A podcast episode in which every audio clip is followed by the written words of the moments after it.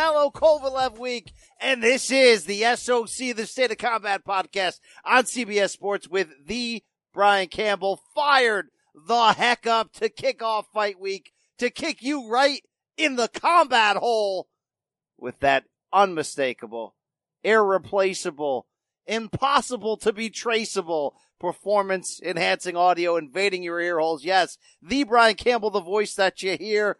About to bring in my sidekick, my cohort, the great Rafael Bugs in a second.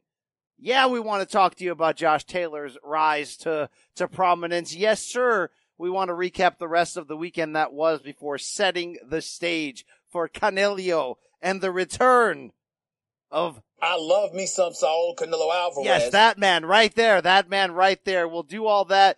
Just a reminder, folks, you love the show, and I know you do. Please spread it firmly with a five star review on Apple Podcasts, Spotify, or wherever you consume fine audio.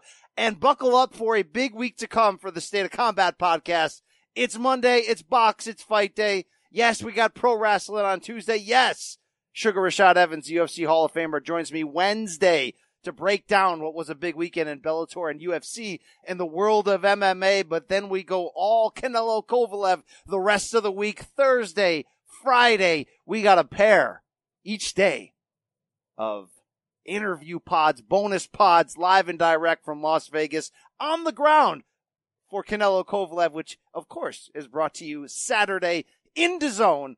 And we're going to have big time guests Oscar Bernard Hopkins, Rye Guy Garcia going to slide in this show's DMs. You're not going to want to miss that. Then hit us up Saturday late night for Raphael and myself, the instant analysis edition. Folks, seriously, do I have to bring in Prince Naseem Hamed? What other show is going to give it to you? What other show? Who is going to put their balls on the line? Because they had a full package where they're going to get that full package today? No, nowhere else but the SOC. And this show wouldn't be what it be.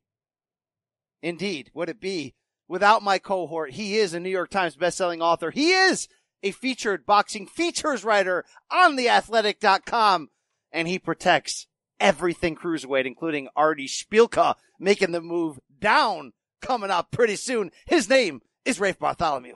Let me lick, Let me lick you, up. you up. Let me lick you down.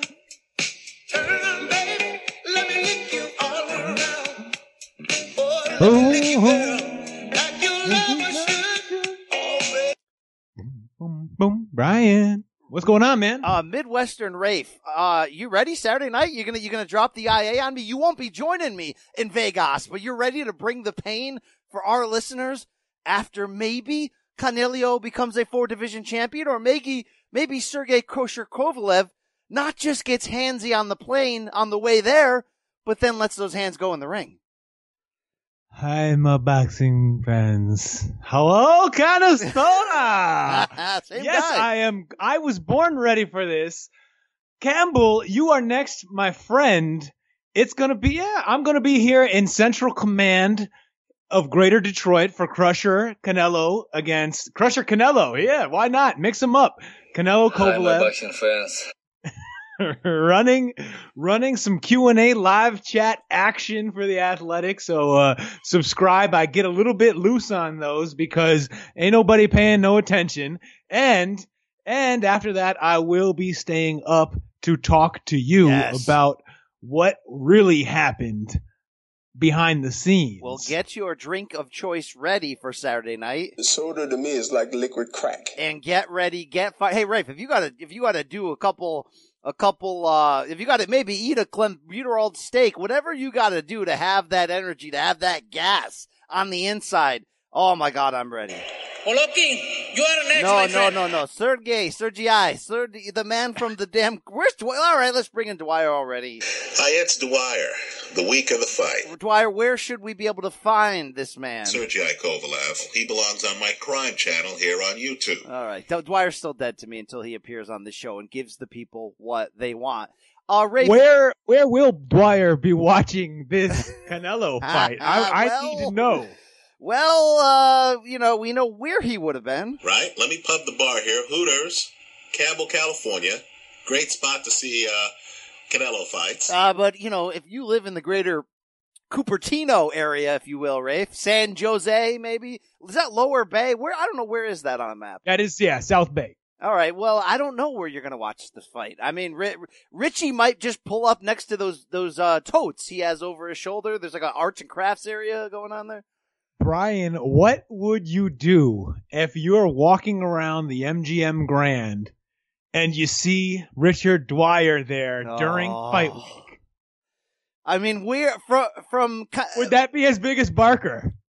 between Barker blowing me off or uh, my Campion moment with Eric, Mor- or that time we met Rocky Juarez and got the picture with Raskin. I don't know where that would that would have to trump all of that, Rafe. It really would.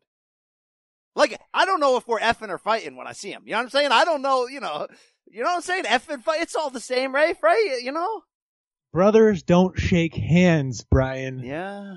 Brothers got a hug. That is that is in friggin' deed right there. Wow, I am Rafe. I don't know if you can get that from me yet. If you can remove the fluid from me to to reveal it at this point. Mayweather, yummy No, dog. wrong wrong one. Um uh but I'm fired the hell up for this fight this weekend. Okay?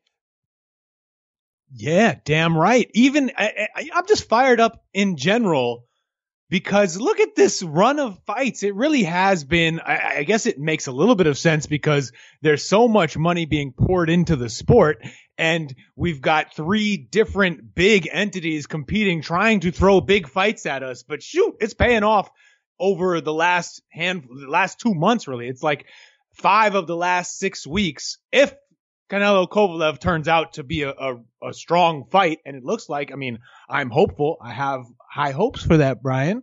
If it turns out good, that's five out of six weeks. And the off week was my man Usyk Yeah. with a little with a little showcase, a little tease. Tattoo on Tatis basically saying uh saying BIG right there. We didn't get to see him against the uh guy we thought we wanted. It's uh, Tyrone Spong. Spoon, Talon Spoonge had cougar problems, if you will. Yes. Uh, We all got cougar problems, if you know what I mean, brother. yeah. But, uh, yeah, yeah, I hear what you're saying. What a time. Look, uh, it used to be strap season per Errol Spence. Hope he comes back to the ring in one piece. And it's gonna, it's fight season in the zone. And, you know, between that and the other big fight, we got Wilder Ortiz 2 coming up. We have, hey, next, uh, Thursday of this week, Rafe, how do I Brian, bury, Brian, when does uh when does seatbelt season start though? oh my God, it's Rafe, way too soon. Right? Like, he the- made jokes about it. I can't. If he's if he wants to, then I should be able to. where did, when did he make jokes about it? What do you mean? That was his. That was his first and only reaction. Was he? He he put out an Instagram post saying like, "I'm a savage." Yes, yeah, that was ill advised, ill timed indeed. Um, I'm I'm happy that look, it, it was it was obviously you don't want to see it happen. There's a lot of bad things to say about it, but shoot, uh, it could have been so much worse. And I hope yeah, he why don't you take it. all your bad jokes and put them on a USB stick, Rafe, and stick it somewhere? Do not ask me after the fight what is on this stick. all right, all right, all right. Thank you. Um, so yeah, the point was, I'm fired the heck up for this week. I know it's also UFC 244, so if you want to hear Rashad Evans, Brandon Wise, and I break that down on Wednesday, you can do that. But for Is there any chance of Diaz getting back in that piece?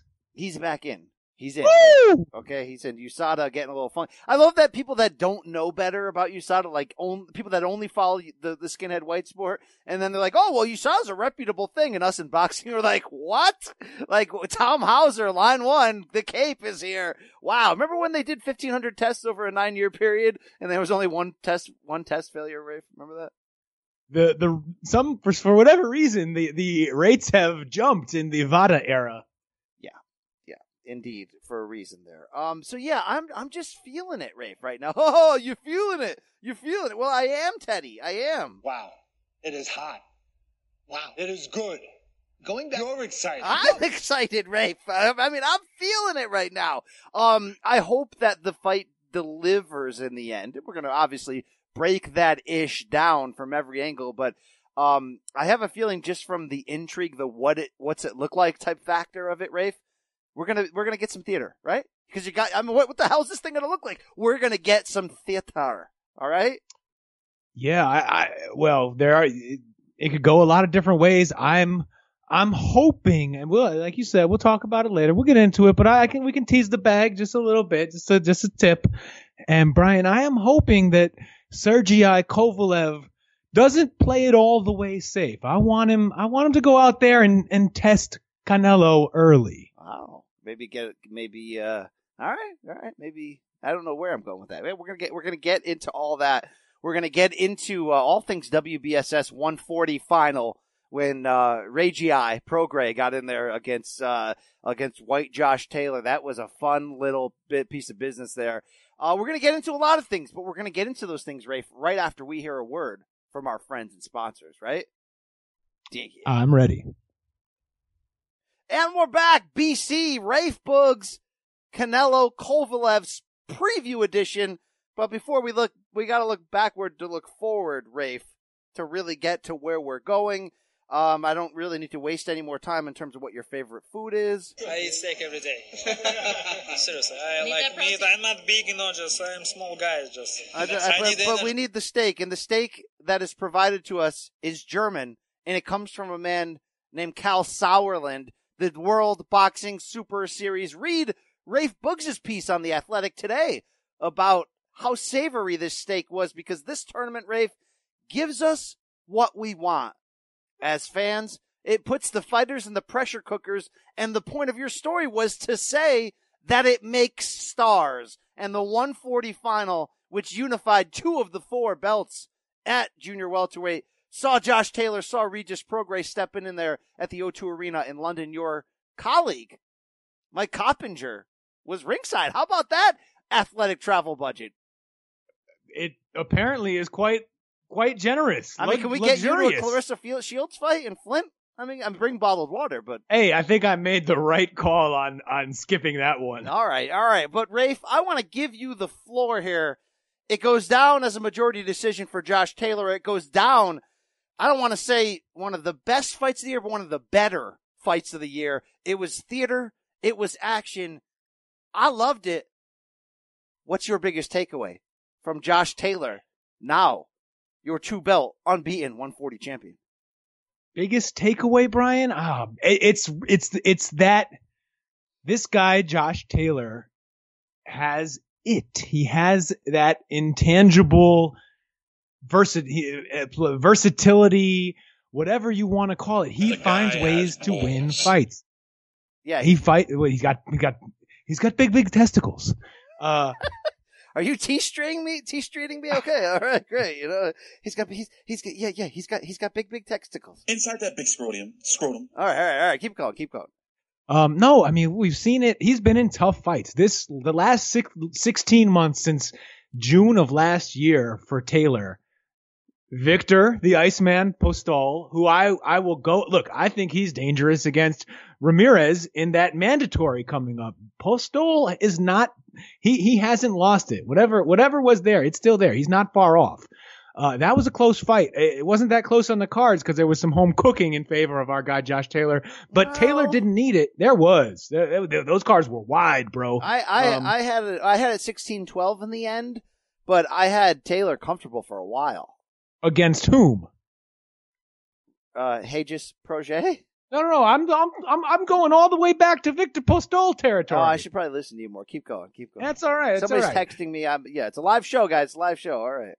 you know, I, you got sources coming in. I understand. You know, Yeah. we're we're all we're moving, we're hustling, shaking, doing the thing. Anyway, There's a lot of tough fluids. fights. It's just a lot of fluids. All right. When you hear the phrase Yeah. load management, what do you think? All right. Keep going. Keep going. look, Josh Taylor has had a crazy, difficult, and impressive run fighting different styles of guys, beautiful guys. I want guys. He fought jo- he fought Viktor Postol. He just beat the he just made blue chip Ryan Martin go away forever. Ugh. And then Baranchyk, just tons of pressure, Guys, bro. energy, Many guys, right? many guys. I won, guys. Many guys. Many guys. Yes. Many guys.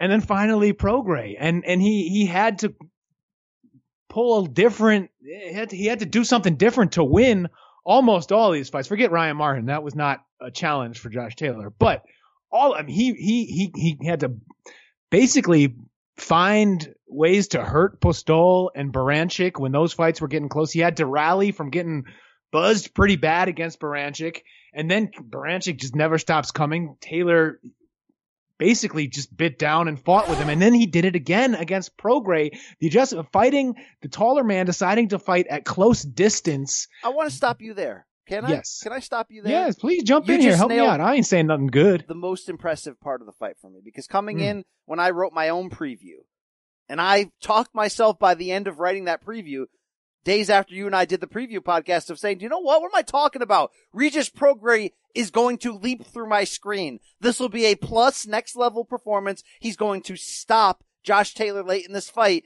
and Taylor in the end will be a well polished version of every Euro guy that tricks us, wins our hearts. Then they come to America and then one of our guys packs him up and folds him up in a suitcase and sends him back. Okay. And do you know what happened? Taylor wasn't the boxer. Prograis wasn't the puncher.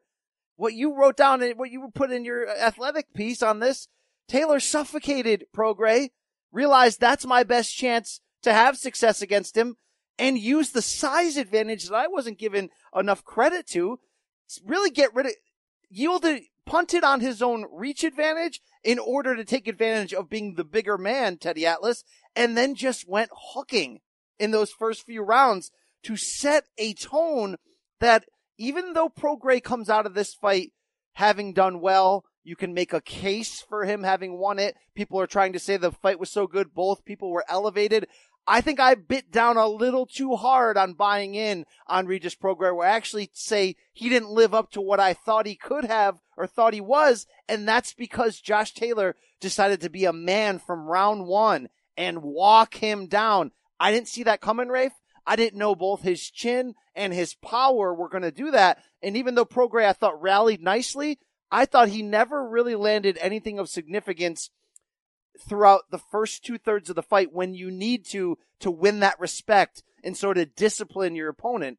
Yes, he rallied late. He closed uh, Josh Taylor's right eye, and, and there was a cut over, and it was bad. And they both were men in there. But Josh Taylor fought a certain way that I didn't think he could keep up. The pace, the physicality, dude. You said it. He's got it. He's yeah, got we hadn't it. seen Josh Taylor do that really yet either. That he usually he fights in he's he's in and out. You know, he he can close distance fast and jump in, you know, behind the jab or with lead hooks, and he's dangerous as a puncher like that, even with the length. And Like he's still got for a guy that big, quick feet.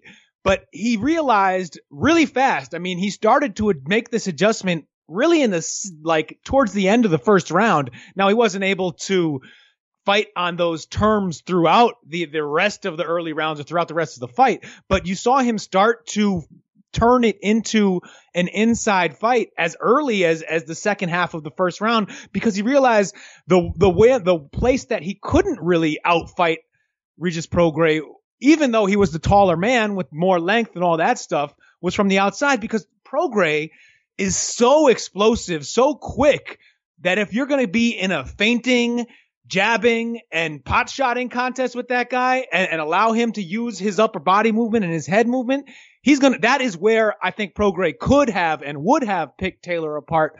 Taylor figured it out, got in there and and outfought just I mean created little angles and distance to land those hooks and I it was something I was worried going into the fight that he wasn't going to be able to do against Prograis another southpaw because you see him against orthodox fighters. He he he jumps in with lead right hooks and drops them into the body, head, and that angle isn't quite the same against a southpaw fighter. But man, he he he closed the difference, fought shoulder to shoulder, did little those little push offs and then the punches after it. And man, that mother effer fights with venom. I mean, how many times Prograis hit him late once.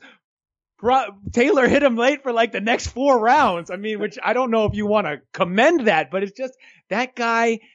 And you see it against Baranchyk too. When Baranchyk fouled him a little bit, yo, Taylor was in there. He just fouled him back right away. He does. He's one of those guys who does not give an inch. It's so, and he's talented. He's skilled. He's a fun mother effer to watch. Uh, he's. I'll take it even further than that. Folks, that's the kind of guy you want marrying your daughter. All right, right, Rich, right? I mean, come on, that was that type of performance, and I and I certainly don't want to put Regis Prograis down because, like I said, he rallied, he he finished, he was stronger in the championship rounds.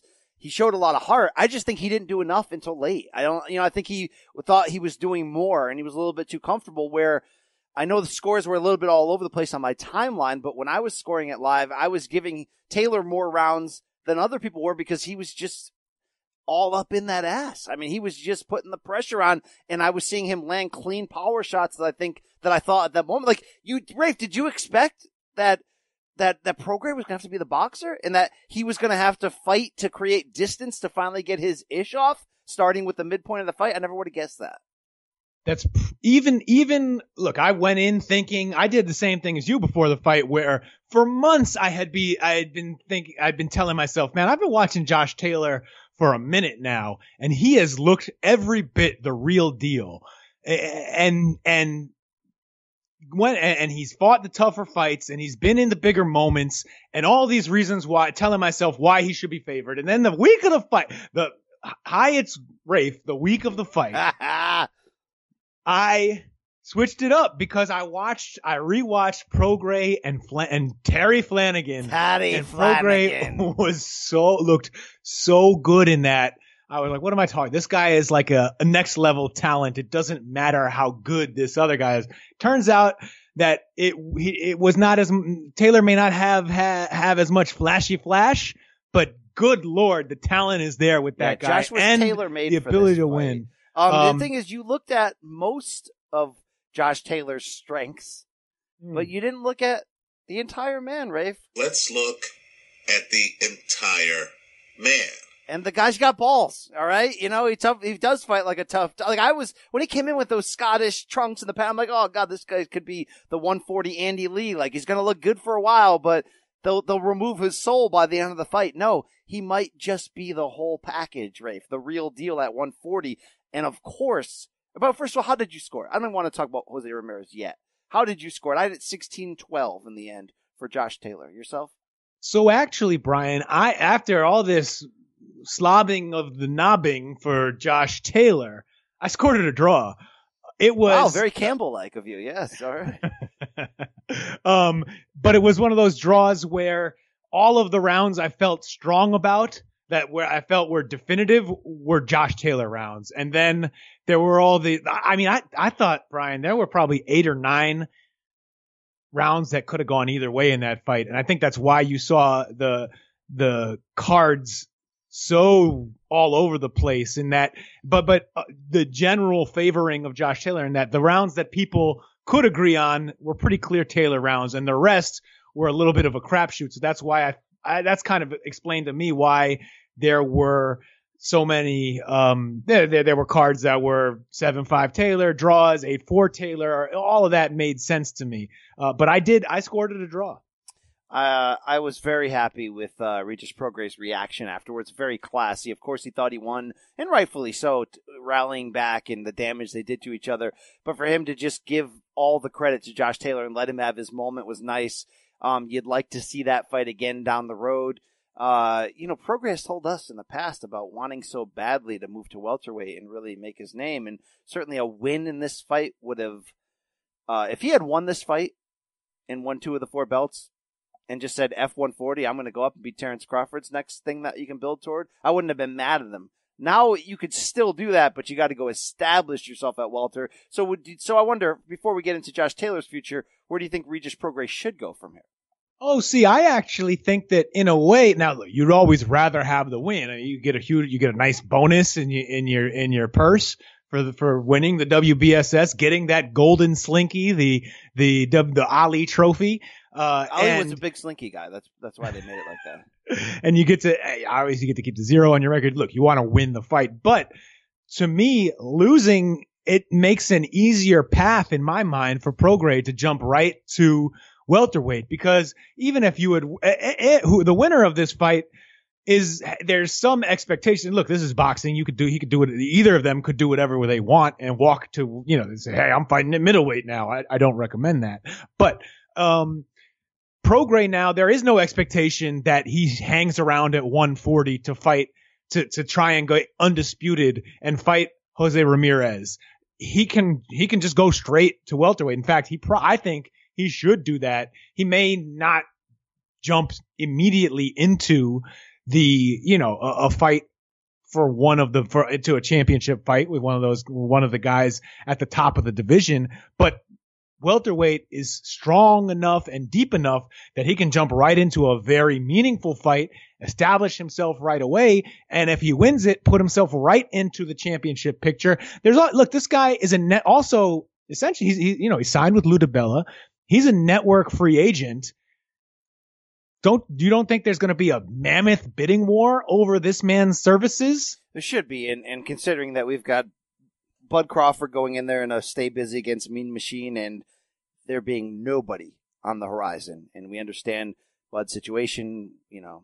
Right, Terrence Crawford, quite frankly, is a guy who's a bad man. Yeah, I mean, spelled out. Who thinks he is the B E S T. Well, here's the at thing, Brian. 147 pounds, and I got, I got news, news for you. the Yeah, it's true. But then, I don't want to get too far ahead. Um, let me- where, so if you're if you are looking at that decision, if you are bra- basically limiting it to a, are you going to go PBC? Are you going to go top rank? Are you going to go on the track to fighting Terrence Crawford eventually, or are you going to just get in, jump into the mix with the entire rest of the welterweight division, even the welterweight division?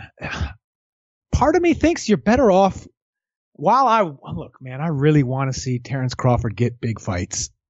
But if I'm the person moving up, I kind of want to go to the deeper and join the deeper stable where I could take a big fight, lose a big fight, and still get a big fight. If if the if you're if if my path is just to have you know go to top rank, fight one fight that Kudratillo Abdurakadakadov who who beat uh Luis Collazo the other a week ago, right? Khabib, fight that guy and, and, and then yeah. fight and then fight Terrence Crawford. Well, there's so much. I mean, I- there's no guarantee. I, I think I would consider Prograis live in that fight better, the best opponent Terrence Crawford has faced in years. since Gambo. Jeez, is that true? Since oh, God, I Victor hope not. No, I don't know. I, I think I think I got to go. Jeff Horn is a real man here.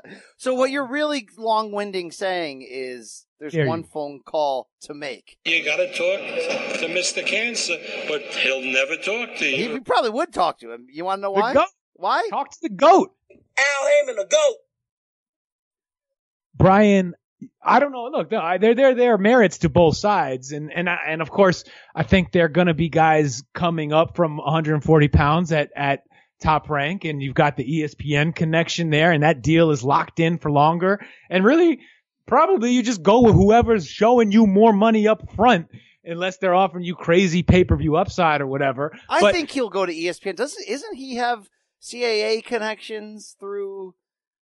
That is true Peter through Berg. through his management with uh with uh Marky Mark and the Funky Bunch. Yeah, I mean, well uh, as, uh, Nick The- Khan, the the, GOAT, director- Rafe, right? I mean, the come on. director of uh the director of Battleship and Friday Night Lights. Yeah. Yes, And if there you is don't some of those who we're talking connections. About, If you don't know who he is, look him up. um, all right. You know who I would like to see him talk to? Maybe perhaps b- before any of that. He could do. They could do it at 140, 147, somewhere in between. Another network free agent.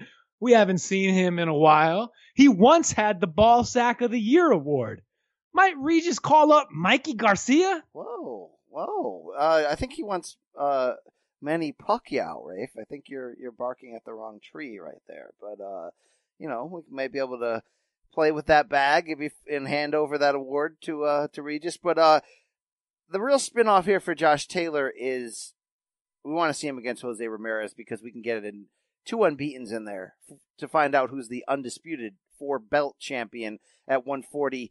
Um, it doesn't sound impossible, even though Josh Taylor, who's promoted what by by uh, the hell's that English guy's name? Cyclone, Barry McGuigan. McW- McGuigan. McWig- yeah, you're the bartender at McSorley's, and uh, but he fights on. Is he a DAZN guy though? Because he's not. no, he, these these WBSS guys are just du- are just WBSS All right, guys. so that should many that cases. shouldn't be a, a crazy thing unless DAZN has options on him. But even if they do, I mean, we just saw Jose Ramirez go to in DAZN to fight Mo Hooker. Oh, excuse me, that was gross. And um, yeah, all right. Hey, did uh, can I tell you something that's that's true? yeah. I love watching. I, Yeah, love watching De La Hoya. Oh, De La Hoya was a freak. He still is. I hope that headline's not true. Right? Oh, God, the, one with the fist. Good lord, right?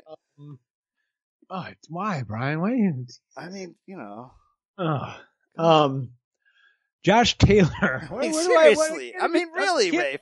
A damn fist? I mean, that's awful. Why are you? Why are you re- Everyone, I listened to a lot of podcasts, Brian. I've looked at a lot of guys, and none of them, none of them are going into this detail that you're throwing at me right now. All right, everyone else played it nice and respectful. Injection. All right, all right, keep going. Um, Josh Taylor, Josh Brian. Taylor, Jose Ramirez. Um, I got news for you. Josh Taylor gonna get up in that ass if they make that fight, Rafe.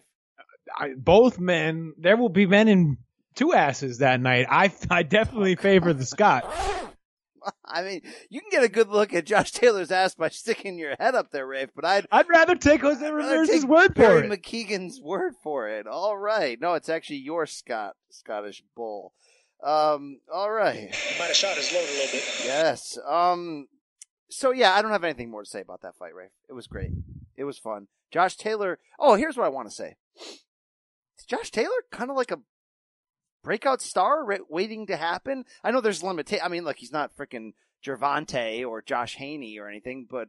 Or, I'm sorry, Devin Haney. I went to high school with Josh Haney. Shout out to Josh Haney. Um, uh, Devin Haney, but um, Great guy to watch a Canelo fight. yeah, yeah, right. The dude used to buy me beers when I was underage. Uh, always like natties, dude. Be, oh, not Tecate. No, Be no, like Be natty bold, ice, Brian. bro. Natty ice. It was like that older dude who lived a couple roads down who like somebody knew and was like, "Oh, I know Haney. Uh, He could get us beers." Um, wow, wow. Uh, yeah. So Rafe, uh, he's not that type of guy, but he could be a pound for pounder if he keeps getting these type of wins, Rafe. Wait, well, yeah, that is that 100% true. He very well could be. And Brian, why, why, why are we saying that a, a Scottish guy? I mean, he fights in the part of the world where boxing is actually an important sport, as opposed to all these other guys who fight on our side of the pond, marginalized figures in a marginalized sport. Josh Taylor could be an icon to a country. He could, he, he's, I don't know if he can be AJ big. I don't, he needs a birthplace. In fact, you know what?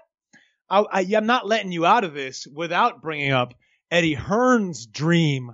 The great Eddie Hearns has This already. is not cool. This is not what the public and the market audience want to see. He know Eddie Hearns knows what the public wants, and at least the British public. And he's saying, Josh Taylor, before you go take on the world, you just had a a rough six, uh, uh, you know, a very challenging 16 months, bloke.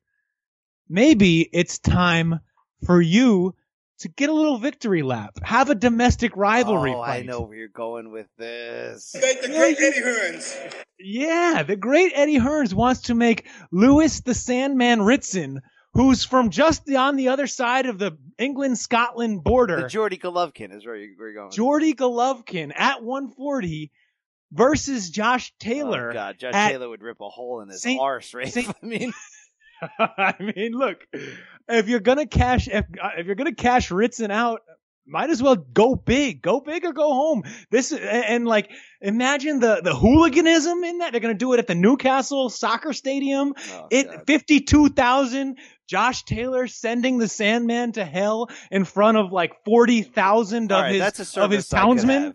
Because you know, I even though I'm suddenly a Josh Taylor super fan, and my unborn daughters, I'm trying to match him up with him.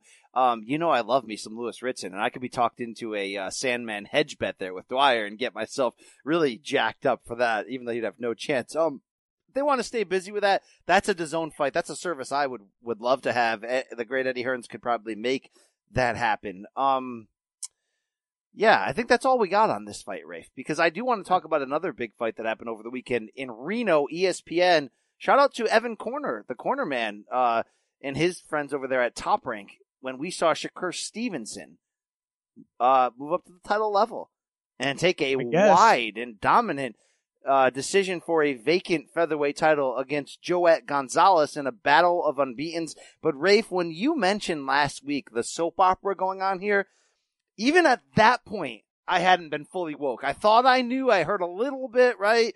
uh, the, you know, uh, where's the sound? Where's what's bringing Keith Thurman here. Sounded boring. No, no, actually sounded juicy. uh, Let everybody talk about it the next day. Still sounded boring. No, actually, it was it was pretty damn juicy. And then I finally got to watching the damn Kriegel video about fathers and daughters, and uh, nice little spin off there, uh, franchise for Kriegel there. And um, wow, Rafe. So Stevenson's banging Joet's sister to the level that Joet's dad, the trainer, has discommunicated her from the family. And I believe now it's excommunicated. Yes, yes, yes. And and and the, here's something we'll say about about uh about uh Shakur. And he's popping cherries, taking away unbeaten records. He did both in the same night there to the Gonzalez family, and he broke Daddy's heart. What is he gonna do now? Slide in Mom's DMs? I mean, this was like a one man takeover, takedown of a family, Rafe. And on top of that, good God, Shakur looks like the goods. Tell me I'm wrong. I, I, you're not wrong there. I'll tell you where you are wrong, Brian. There's, I've noticed a divide in the boxing fan community between the folks among us, who, among us, among us, who are into the professional wrestling angles. Oh, Folks come like yourself. Oh, you're better than this? Is what you're saying, Rafe? You're better than this? Get I'm, the I'm F saying out this, of here. this was pretty cringy, man.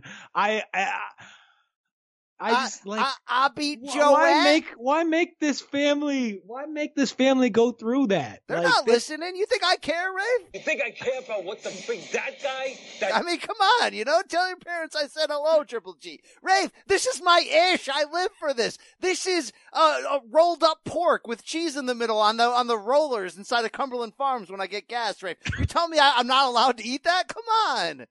All right, look, I, I I'm with. I hear you. I hear what you're cooking. Um, you weren't moved by it at all. And I like, by the way, that before you answer that, that Shakur was trying to make amends. He was trying to seal the deal with everybody in the family. He was saying, Hey, Mr. Gonzalez, like, call your daughter, man. You know, like she's texting him every day saying, I love you. This guy's a stone cold. Like, no, you disrespected Hide your friends. fam- Hide your wife. you, you, you disrespected our family name is essentially what he's saying without saying it, Rafe. I mean, I beat Polly. I left with his belt and his girl. I mean, come on, Rafe. I want to see that family come together. Guess who's coming to dinner? It's Shakur. It should. Why can't we? Why can't we all get along, Rafe? Oh, Brian, Brian, it, it, I I hear you. It just it, it was rough, and well, you know, there is also the school of thought, the theory on this fight that perhaps, just perhaps, Shakur Stevenson might have carried Joet Gonzalez a Oh, I thought you were gonna say they they never actually dated. This was like a top rank like creation, like like Kriegel No, no, no. in the war I- how could it be fake? I mean, if this Kriegel were, and Evan if, Korn got in the war room. They're like, look, we need a hook for this fight. You know. if this was a work, Brian, how it would be epic. Uh, you would the amount of people you would have needed in on it. That it has there they have, you know, they got receipts going back months, if not years. It's it's it. I believe it to be true. Rafe, what what would be the greatest like okay, so if you're saying maybe he carried Joet because of respect to the family, gave him his L, popped his in ring cherry, you know, stepped on his O, spread his O ring apart, whatever you want to go with that, Rafe. Good. Um, do you think that uh if he would have got down on one knee right after winning, that like Mr. Gonzalez should just like just die? Like like this like remember when Obi Wan just like like the cloth just fell down after after uh, Darth took his soul in episode four. Like, come on, Rafe. Hold on, don't my.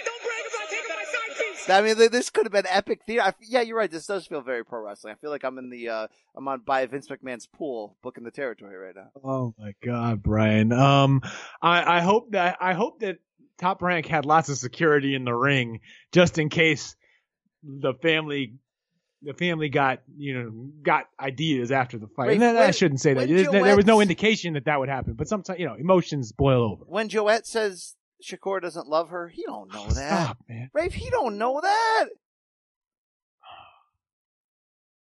I don't. I don't know that either. I don't want to know that. That's what I'm saying. I don't want to know that. permissible. That is not allowable. There's no doubt about it. Okay. All right, Rafe. Uh, then can you can you get serious again and tell me, tell me right now? And Shakur had Andre Ward and Bud like over his shoulders, walking him into the ring. I mean, he's got Jay Prince. Uh, a That's, see, that's the thing. Andre Ward wouldn't imagine would if, if they tried to make Andre a, an angle like this out of some aspect of Andre Ward's life.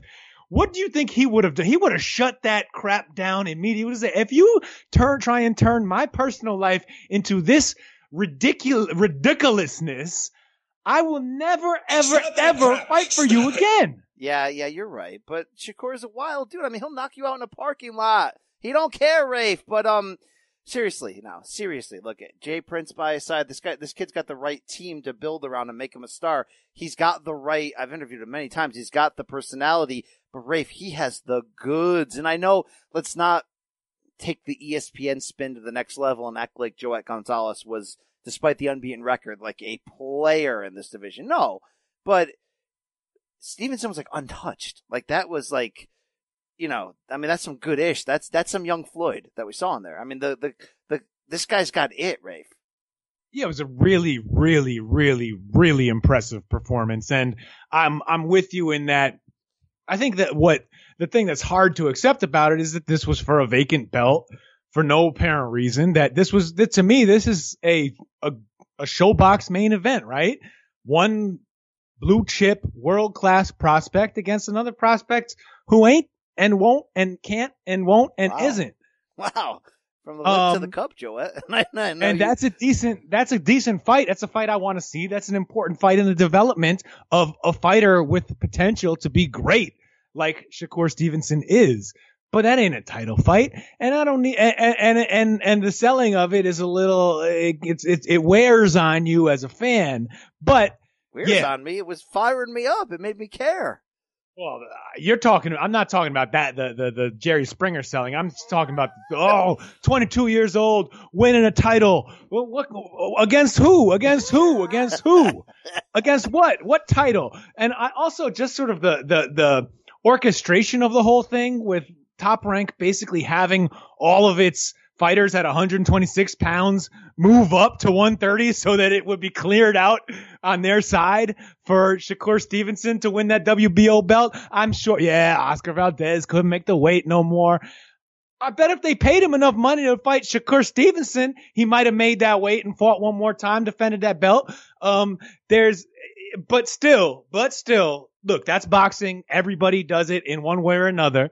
So the good thing is that, yeah, Shakur Stevenson looks like an amazing fighter. Amazing. The, I, I understand the Floyd comparisons.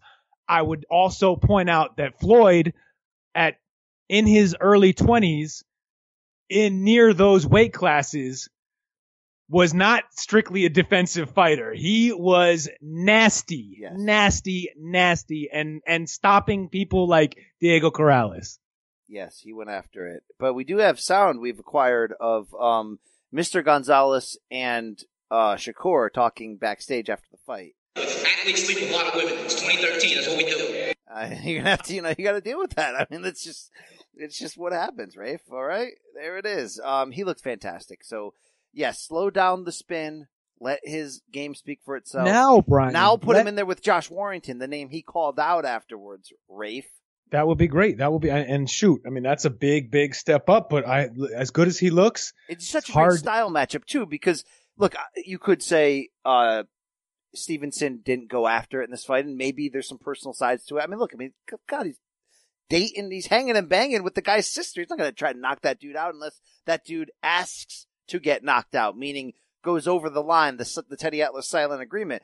But um, even if Shakur fought like that next time, Warrington's a guy who who you know who get on your front porch. So you're gonna have to call Prince Nazim. I mean, sorry, uh, and brother, I'm not. brother Nazim, uh, Prin- Prince Nazim uh, Hamed Richardson, and um and get Sean Porter, and uh, you're gonna have to shoot him. I mean, that's what happens, and that's gonna I- be a, yeah. it's gonna be fun. I and I'm not a guy, Brian, who believes in this knocking the fighters if they do win defensively. I mean, if it turns out Yes. that that's who Shakur Stevenson is at a high level, at the at the world class level, that he's really a safety first fighter who outpoints guys. If he does it and wins, that's his job. I know there a part of the job is to entertain, but the primary part of the job is to win. And that's that's really all that is required of a fighter. Um, and I think he can do it at a very high level for a long time. I, I one thing that occurred to me watching this fight was that you know it, it made me feel bad for guys like Dimitri Bivol, D- Demetrius Andrade, and Demetrius Bivol because it's like these guys get shat on for for not going after a, a knockout or for taking their foot off the gas and and I feel like the the, the consensus was a lot kinder to Shakur Stevenson. Maybe he's a lot younger. There's more room for him to grow. There are reasons, but still, it's like if guys are winning, dominating fights, they deserve credit for that. They do. They really do. Let me tell you something, because I love me some Bob Arum. I really do. Let me Me too. And that's it. Look, it's turning over now for Top Rank, meaning the young guys are coming of age. They got a lot of they got a lot of fun pieces there. So hopefully they can Brian- find the opponents. And Brian, continue. can What- I can I throw some crazy stuff at you real yeah, quick? really, go for it. Go for it. Don't, real- well, first of all, it, what kind of stuff are you going to throw? One thing that he did wrong tonight, well, he, he just oh, he just threw he threw his load, you know. I mean, what, are- what is this? The jail scene in Silence of the Lambs? What are you doing right now? Brian, it's not quite that, but it is almost as inappropriate to suggest at this point in time. It is, it is, Brian. Shakur Stevenson is a pretty big featherweight, right? Could go up to 130 pounds. Another man has been talking about moving down to 130 pounds after becoming undisputed at lightweight. Do we see it someday in the next few years? Do we see Lomachenko Stevenson? Oh my God, Rafe. Wow. Uh, well, it seems like the WBC has no want to force Lomachenko to face, uh, Josh Haney for a six pack of Natty Lights. So, uh, dude, what the hell is, I mean, can we pause, by the way, and, and pour one out for the WBC just being like, yeah, F our reputation. Canelo, you're the franchise champion of middleweight and Loma after one fight for the green belt. You're the franchise champion at 135. Haney's the full champion, and now you don't have to fight anybody you don't want to, Loma. And by the way, shout out to um Nestor Gibbs, you know him of, of the boxing uh Damn voice, straight, the boxing voice. who was at that WBC thing in Cancun and went at him. Went you know, respectfully went at uh uh what's the dude's name? Mauricio Sulaiman? Um wow, Rafe. Wow.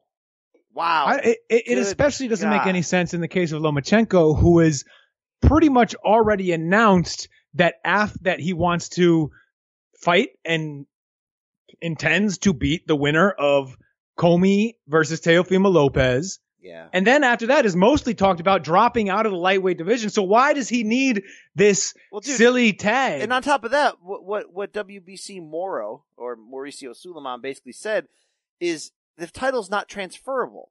So Lomachenko could lose as the WBC franchise champion, and whoever beats him is not the WBC champion. They get nothing from it.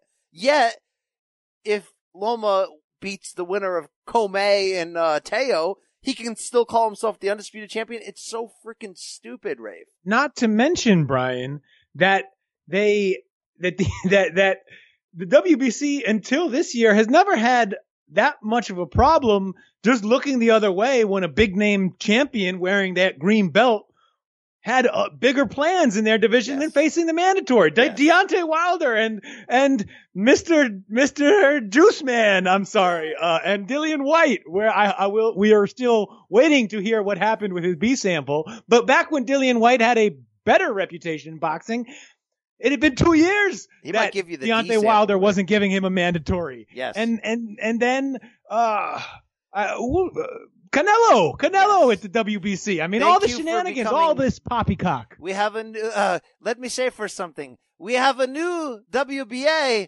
and his name is Lucas, the WBC Rafe, Damashi. It's making a wee bit of a mockery of a sport that I love, and I, I know now because there's not, it's not enough to have 17 divisions, four champions per division, plus the extra three champions in the WBA. But now you can sprinkle on some more WBC fe- fecal box material. Wow, Rafe. Um, so yeah, but the idea that you were saying, F the politics, uh, F football, F your feelings. Um, basically the idea of Loma against these next level future studs, I'm getting a little fearful for him. Like if tomorrow he had to fight Haney, the six pack challenge, Josh Haney. Uh, tomorrow he had to fight Devin Haney. You'd have to ask yourself, like, how good do I actually think Devin Haney is? Would I favor him? And if tomorrow he fought Shakur at 130, as insane as it would be to say, because Lomachenko's not washed, guys, and he's my pound for pound king. He's mine. He's my campione. I'm still not sure I wouldn't pick Stevenson because he's showing you the glimpses of You that. hipster trash. To me, it's complete poppycock. What you got? What you got, Rafi? What you got? Well, I don't look. I understand the reasoning. I understand what you're talking about, especially with Haney. Um, and I also see it with with Stevenson just because of how it it looks like he just might be impossible to catch up with for anybody. But still, still, you're crazy, man. This guy fight is fighting at that guy? level right now. Right now, you'd be crazy to pick against him. I have a fight with the black guy. I mean, come on, Rafi. You will not say that. Don't say that, Vasily. hey, that black guy, he hits hard. That, he's fast. He hits fast. Um, wow, Rafe, that got me excited about the future. Uh, other fights this past weekend, there was the Showtime card in Reading, PA. Erickson Lubin steps up, points win over Nathaniel Gallimore, shows you craft, patience, a lot of good things there. But did you see that fun little piece of business between Adrian Granados and the 140 debut of Robert Easter Jr. This ain't Rances with Wolves, Rafe. This, this is, this was a, this was a, it was fun. I mean, it's a typical Adrian Granados fight where he fights his balls off and then you're like, yeah, two of the judges are going to score 11 to 1 anyway. But, uh, I kind of enjoyed that. I don't know about Easter against anybody at 140 with a pulse, but I like that fight. Did you enjoy it? I loved it. You think anyone should finish? Uh, Uh, I mean, honest. I mean, on some, no, of course not. They both fought at a nice high level, made a fun fight, and would be splendid opponents for better fighters somewhere down the line. But it also wasn't. It, it if you're talking about, do I think either of them is ever going to be a a real uh, player on the championship level at 140 pounds? No. So if that's their goal, then maybe they should finish. It was done. Did you like that? I love you. Gracias. Gracias, my campeon. By the way, got a great email. Uh, don't have time to read it at the second from our guy Ulrich Anderson, who broke down a bunch of other meetings. I forwarded it to you. You, you can read it on your own time, Rafe. All right, about other times he's interviewed Tyson Fury and got the same experience that I did on this pod. Love our listeners, Rafe. Not just Ulrich Anderson, but uh, you know our our boy Johnny Sig at Boxing Music John. He's got a new. Uh, I just listened to his podcast. You you listen to Fight Fix? Yeah, he's got a new pod out there. Shout out Yeah, to uh, Johnny Sig. Shout out to a guy, uh, you know, Matty C at MGC Speaks. Love that guy. Love that guy. Big time. He's a top bloke. Top we bloke. got quality bloke. We got the Godinez's of the world, the Irish crew, the 80K crew. Uh, there's probably an Omaha crew out there for us as well. Shout out to, uh, yeah, I can't find it, Rafe. All right. Shout out to Omaha, Nebraska. Um, love our people, love our listeners. They they put they put up with deleting a lot of pro wrestling pods in their feed before they finally get back to us. But Rafe, this week, like I mentioned, four box pods in your ear hole. So get ready. Anything else from the weekend or news you wanted to hit me with before I can go all things Canelo Kovalev? Rafe, what else happened in box? Okay, I'll hit you with one. Tyson Fury saying he's got three fight. I'm sorry to bring up your your frenemy here, but Tyson Fury saying he's got three more fights, one more year if all goes according to plan. Maybe Wilder two, Wilder three, and Derek Chisora. I heard him say on a podcast this morning. Derek Chisora, that'd be fun. That'd By be the way, Pricey, it was it was Oh, great. yeah, it was just- it was great, Pricey. Yeah, I think you should finish. Uh, Chisora look look good with that one shot. Um, I thought you were going to hit me with that other headline that's that's making the rounds. That uh, Tyson Fury after this Thursday. And by the way, yeah. So if you, by the way, listen to uh, Tuesday's State of Combat Pro Wrestling podcast if you want a preview of Tyson Fury Braun Strowman on Halloween. How the, come I don't get to break that down in the Saudi you? desert. But um, he has been saying in interviews, this is Tyson Fury, Rafe. You heard him last week on this pod on the bonus podcast with Adam Silverstein that um he wants to do an MMA fight next, and he's talked to Conor McGregor, who has his own issues with fisting. Um, to, to train him. Like, why, why even say that out loud? Dude, you're not getting an MMA. I know he's a fighting man, Rafe, but come on, dude. Like, stop. And then people are actually writing this. Just, it's like when Floyd makes those comments about UFC. It's like, like stop. I don't. I don't have the care. I don't have the want. I don't want. I just. I don't care. You say something else, I'll whoop your ass in the octagon. No, bitch. you won't. You're never gonna do that. So stop. Um, I mean, like if if Fury was like down on his luck, Rafe, yeah, he'd do he'd do some BF BKFC ish. He'd, he'd go in there. Yeah, I mean, he'd probably fight a bear because he's he is a fighting man. He he won't jack all that stuff. But um, stop that crap, please. Um, yeah. Do you? I kind of have a feeling he's mercurial enough that he may only have three or four left, and there may be another two year gap in the middle for good or bad reasons, right? You that you you gotta understand that coming in with a guy like that. That is true. That is true. But I guess if that's the case, Brian, would you still consider him a historical heavyweight? If if that if even in the best case scenario, if the only if he's got if he fights three more times and they end up being against Wilder twice and then some sort of homegoing fight against a, a, a domestic rival, sort of a Yeah, because if he doesn't off. lose, he'll have that hipster side of it where it's like, well, you know, him on any given night against any heavyweight in history, how are you going to deal with six foot nine and the speed and all that? You know, but he's got to. Good lord, if you would, it means he would have fought Wilder three times. You got to believe he's getting knocked out in at least one of those, right? Chances are, yes. At least historically speaking, that that uh, that mean- tends to be the case. I mean, we do know what happens when you get in there against Wilder. The man's got killing power. Yeah. And if he doesn't kill you, he can probably leave your brain damaged. Thank you, Big John. I don't know if I'd want to go for that three times then. Um, yeah, I mean, I've I, like the problem is, like you know, I hope he comes out healthy from Saudi. I hope he fights Wilder. Wilder's got to beat Ortiz. But even if they fought, it's like well, I could see him getting a couple more of them pies, champ. Right? You know, you can you see him uh filling out those uh those really badly attended top ranked Las Vegas cards in the Thomas and Mack Center against uh you know the Fury needs the Schwarz, and then we'll get him in there with Kubrat Pulev. All right, like and Oh, it's like okay, One more time against Ajit Caballo. So obviously he's gonna do whatever he wants. Yeah, right. Yeah, Yeah, right. I know. Make me a sandwich already. All right, all right. Um, yeah, I mean, it's just, uh, I, I don't think it's going to be what we want. I mean, what, what would be the ideal scenario? He fights Wilder. Let's say he wins. Then it's like, okay, if AJ has beaten Ruiz, then we got to do AJ Fury and let's build to it. And it's this giant thing. I, I don't know. I don't see that. I, I'm not even convinced yet, Rafe, because we haven't seen it. I mean, it's different. Jose Ramirez going to DAZN to fight the hooker is one thing, but DAZN and another major network doing essentially some kind of joint pay per view. I don't see how it happens. I don't. The male end doesn't connect with the female end. We've had this conversation before, Rafe. You know, like uh, pay per views, joint pay per views were meant to be done with two companies who do pay per view. DAZN doesn't do pay per view. They're doing Canelo Kovalev this week and can't wait. We'll be there. But like, could I ever see Tyson Fury against AJ? I don't know. Not under these TV circumstances, right?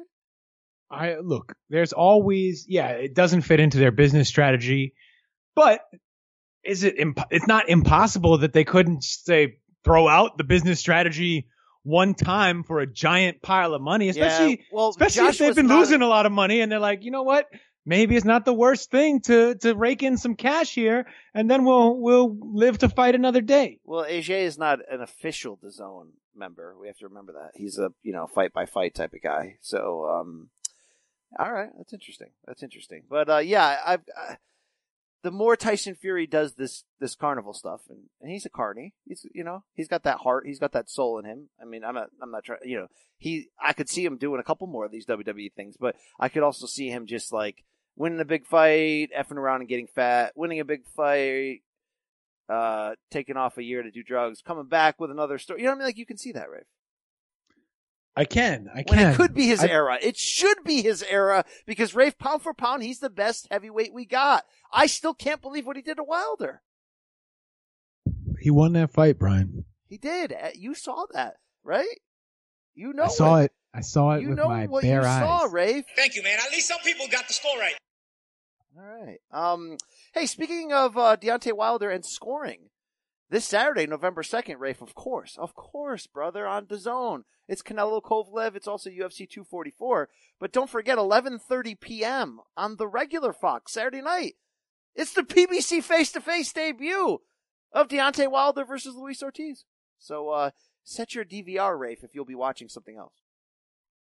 Oh, I I'll make sure to set it. I'll set it double extra good. All right, all right. Yeah, yeah, you like that. Yeah, all right. If you need beer, you know which Haney to call. They both look great. They were cut up. They had six packs, eight packs, twelve packs, twenty-four packs. They had it all going. All right. Uh, Rafe, any other news I should know about? Uh, probably Brian, but I, it doesn't matter, man. Canelo is the news that matters this week. That's fair. That's fair. I thought you were going to tell me which which website you go to often to find that news, but that's fine. That- that's- BoxingScene.com, one of the great websites on the internet. Exactly. Shout out to uh, Rick Reeno, Keith Idec, and company over there. Very important article. Yes, very important one. All right. Um, let's do it. It's time. It's time to break this ish down. It's Saturday, MGM Grand Garden Arena in the zone. And a reminder, of course, that you're getting plenty of content the rest of the week. Interview pods Thursday and Friday with the likes of Oscar, Todd Grisham, Sergio Mora, Ryan Garcia, Blair the damn Flair Cobbs, Rafe. Woo! and the IA pod with Rafe and myself afterwards. But the fight we are here to see to break down Hey, the in your ass pod. is what is for a 175 title when Canelo Alvarez moves up two friggin' divisions. No catch weight, brother, to challenge for Sergey Kovalev's WBO light heavyweight title.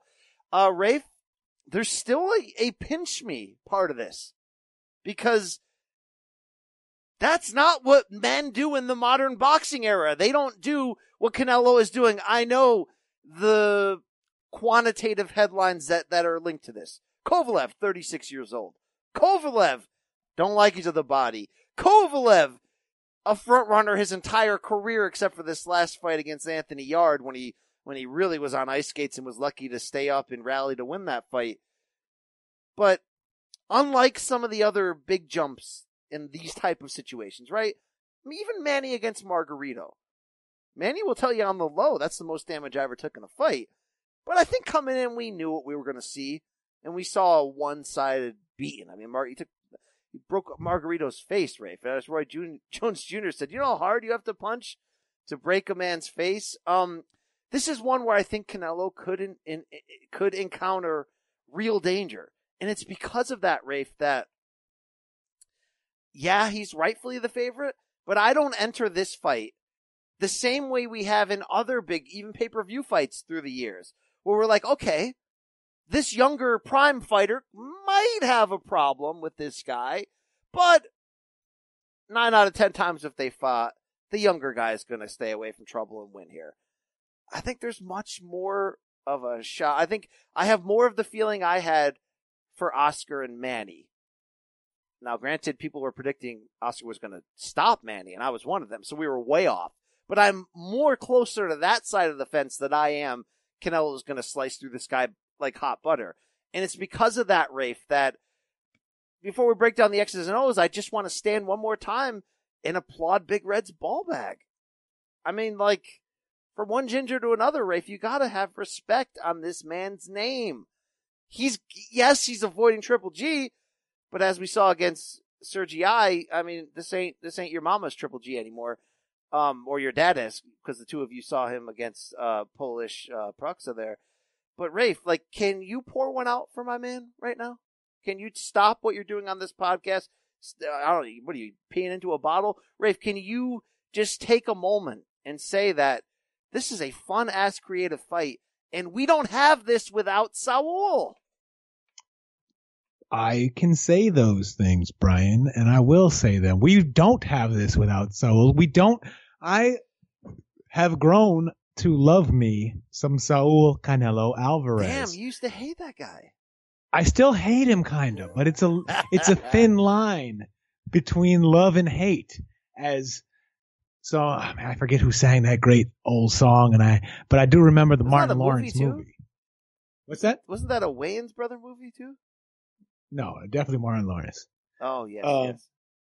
Anyway, um, yeah, I, look, it's it's always going to be love hate between me and uh, Canelo, but I, it's impossible for me, and I think it should be impossible. I understand, and I see, I still see people get more worked up hating Canelo than almost anything else I see on boxing comment boards, Twitter. Like there are people out there who will not accept any praise for Canelo. They'll be like, what about that?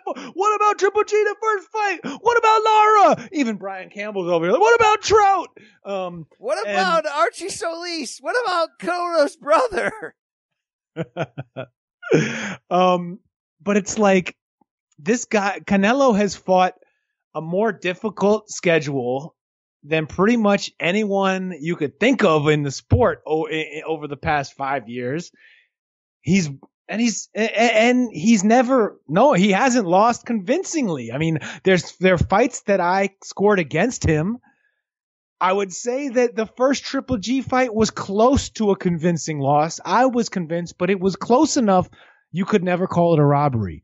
He has fought at the highest level. He's taken on guys that we thought should beat him and they and no one ever made the definitive case against. No opponent got the best of him. He's that good and he keeps looking for bigger statements to make. That's what this Kovalev thing is. Yes, it is targeted, right? And I will and and I will be very surprised if he manages if say he does beat Kovalev on Saturday night and then he's talking to Chris Mannix in the ring and he, he grabs the mic and is like Beterbiev you are next my friend I would be very surprised if he did that but you think it the thing is if there's anyone cra- effing crazy enough right now and ballsy enough to just keep climbing the mountain it looks like Canelo Saul Alvarez was a real man. yeah, now he he seemed he, now you got it, you got it. He, has learned from Floyd, right? He waits for the right moment. He But pounces he didn't at catch the weight. best time. There's no catch weight in this fight. It's But- perfect. Sure, there's no catch weight, but he, he it still is the right time. Like we have all seen the flaws in Kov that, that that Kovalev has lost something, and there is a blueprint for beating him, and that Canelo's body attack seems very capable of breaking him down. But Sergei the- or Sergey Kovalev. the The matchup, champ at Brian, 175 pounds. is it's still sexy as hell because and it's not just because Canelo Alvarez is a beautiful specimen. It's because there is an there's something here that we cannot know. We think we know. We can feel fairly confident that Canelo can go in there and handle the size and power coming back at him. But he hasn't seen it before. Even though he's fought Triple G twice. But he he still he hasn't felt this before and we don't know what it's gonna what it's gonna look like. That the first round of this, I was just thinking about this. And I, I'm jealous of you that you're gonna be able to be there to watch it. The first round of this fight, when we see how Canelo starts to respond to Kovalev's punches, Yes. if he no sells them, but it looks like they're making an impact. If he's if he's pushed back by the jab, Yeah, first of all, with that jab, Just look at the stiffness that jab. and the frequency. got it, got it. Sergei has a stick, Brian. I mean, seriously, Rafe, like, unlike other fights like this, where you're like, ah, that slugger's got to hit one big one. Seriously, Sergey's got a, Sergey, or Sergei has a really accurate and smart jab and heavy jab. This is going to be fun in the first couple rounds. I can't friggin' wait. Suspense in that is going to be crazy, Brian. And Sergei, I should mention, also has your buddy Josh Haney on speed dial. Oh, come on. Understand, we know Kovalev's not a Boy Scout. That incident on the plane with the woman Oh, well, where come on. Kovalev's throwing money at her is just downright embarrassing. You Uh, couldn't even imagine You can find more. in- Canelo being in that position. well, okay, well, I, We know he's not a Boy Scout, by the way, but there's something compelling Okay, about him, isn't Yes, there? yes, something. Yeah, about- there is. he has a stick. I think by the that's way, part of it. um, Brian, Saul is- keeps adding weird tattoos to his left forearm. Are you watching? the eyeball, what is with those eyeballs on his arm, Ah, man? dude, That's- that it's is some getting creepy weird. stuff. There's a lot of ink going on there. A lot of ink. I- Um, Yeah, there's this is compelling. This is great. The incident, Brian, I'll talk about another. The incident in 2017 in Las Vegas with that woman judge, oh, adolescent bird. The adolescent bird. Yeah, yeah. All right. Unrelated to this, but I still had to say it. I, still, I d- still did too. All right. What is this button? They're both great guys and hard men. Oh, that was about us. Okay. All right. Hard Um, man. yeah, hard man. Um, so I give Saul so much credit. No, Sergei Sergei or Sergei is not a Boy Scout, but it's it's crazy. It's fun. It's wild. It's And Who is folks, the- it's magnificent. it's magnificent. Um, Rafe, e- the, the best Who's the last Boy Scout in boxing?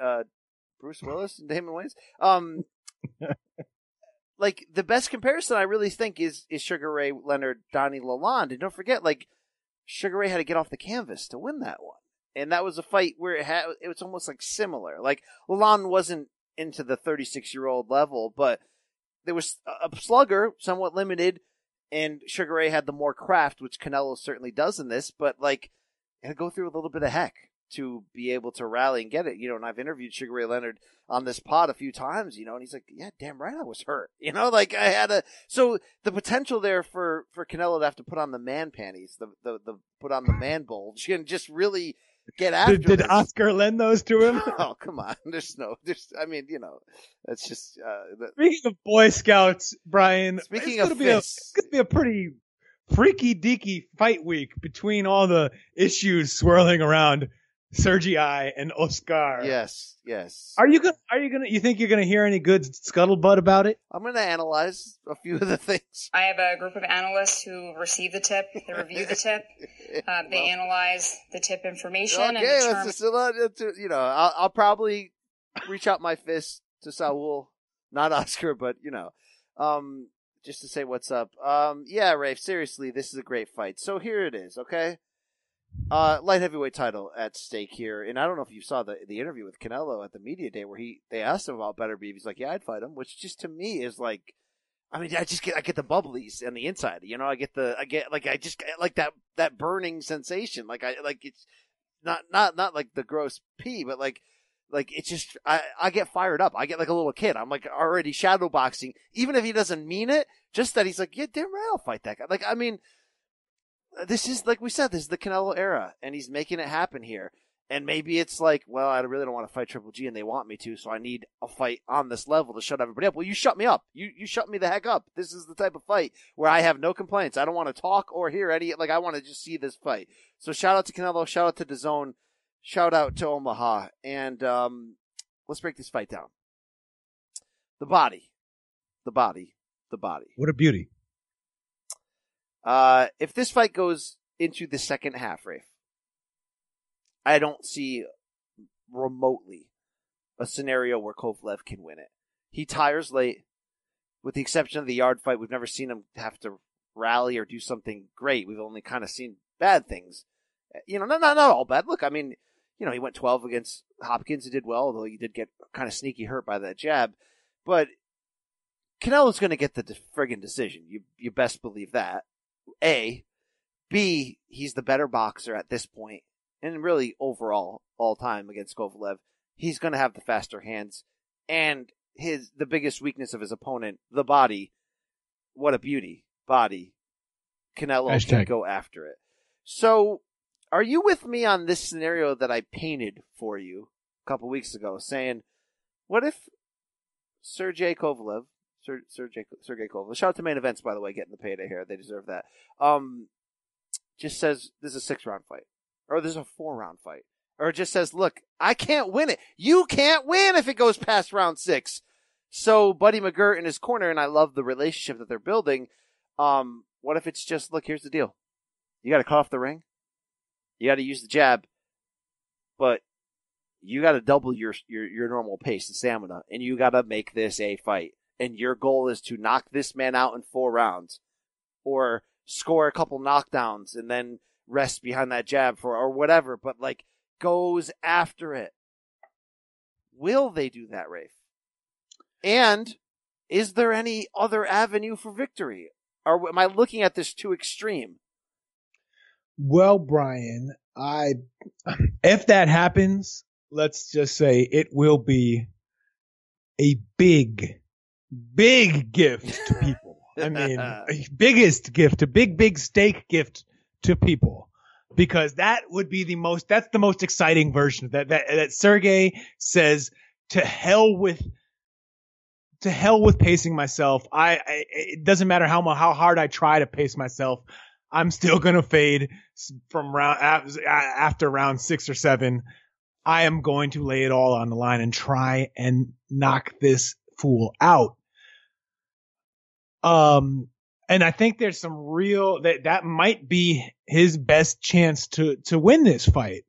However, if you look at the way that he's fought under Buddy McGirt, it's been the exact opposite of that. It's been slow down the pace, use that educated jab, use those boxing, you know, that, that, that classic upright European boxing ability that he does very well and that is, that, that, that he manages to pull off because he's got those naturally heavy hands. He forces, even if it's nothing fancy, he varies up the angles of the punches enough. He varies up the angles of the attack enough. He's got good timing with both the right and his jab.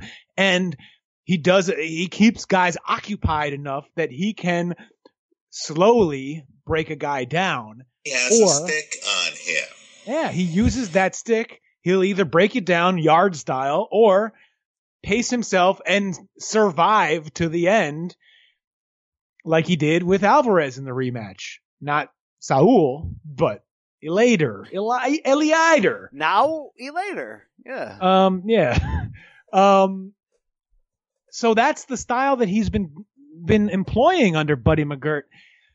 It's hard, and and now the, it could be gamesmanship. You don't necessarily have to believe what Buddy McGirt's been saying in his interviews prior to this fight, but it, it sounds like it's going to be more of the same. It's going to be fight your fight, Sergey. Do you, and make him adjust to what you can do in the ring. That's I almost think he, as he bad, has Rafe. an a pathway to victory that way. He if his jab is that good that it keeps Canelo at bay for 12 rounds, yes. It that pathway the exists. I don't believe it. like we watched him, meaning Kovalev, get knocked out by Eleider Alvarez with one giant punch that changed that fight, and then he got finished. But then he completely retooled and came back in that rematch and looked really good boxing and resurrected his name and career, and he's a champion again.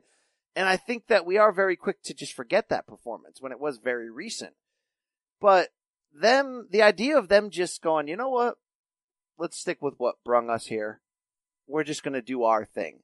I think that's, uh, it's not as ignorant as Canelo against Floyd, but it's almost in that same vein where it's like, well, we know how to box. So let's go in there and see if we can outbox the greatest boxer of this generation. No, no. And this I think- Birdo. Yeah, this ain't this ain't this the raw, this is the raw dog, and and um I think This that is the raw ginger. Indeed. And I think that would be the same type of thing where it's like, okay, I can use my jab. I can win rounds against Canelo. You're not here to win rounds because there's 12 of them and eventually he'll get to your stomach and he'll drop your guard and he will probably knock you out. So Not to mention, even if he doesn't, he's probably starting the fight up four rounds on the card. Yes. That's what Austin Trout had to deal with. Eight rounds to zero at the open scoring mark. Um, so when I ask that question, which I think you fielded well, of, you know, well, what if he just Hagler Hearns him? He has to be wired in a way where that's possible. I don't know if that's in him, Rafe. Like, he's a great bully. He's a great, uh, crotch chop, set you up and get you out of there guy. I mean, uh, somebody find Nathan Cleverly's soul. It slipped through the ring ropes there in, in uh, Cardiff. But uh, I don't even know if he has that G- that that that gear. May like what part of you has fear, Rafe? For as great as this fight is on paper, and I am fired the hell up. The uh, the stiffness, as as Richie said, I'm very feel all that good stuff. That this is Kovalev's retirement, and yeah, I'll go in there and, and, and see if I can win more rounds than him or see if he walks into something. But you know what, dude? I don't really have much of a career left after this anyway.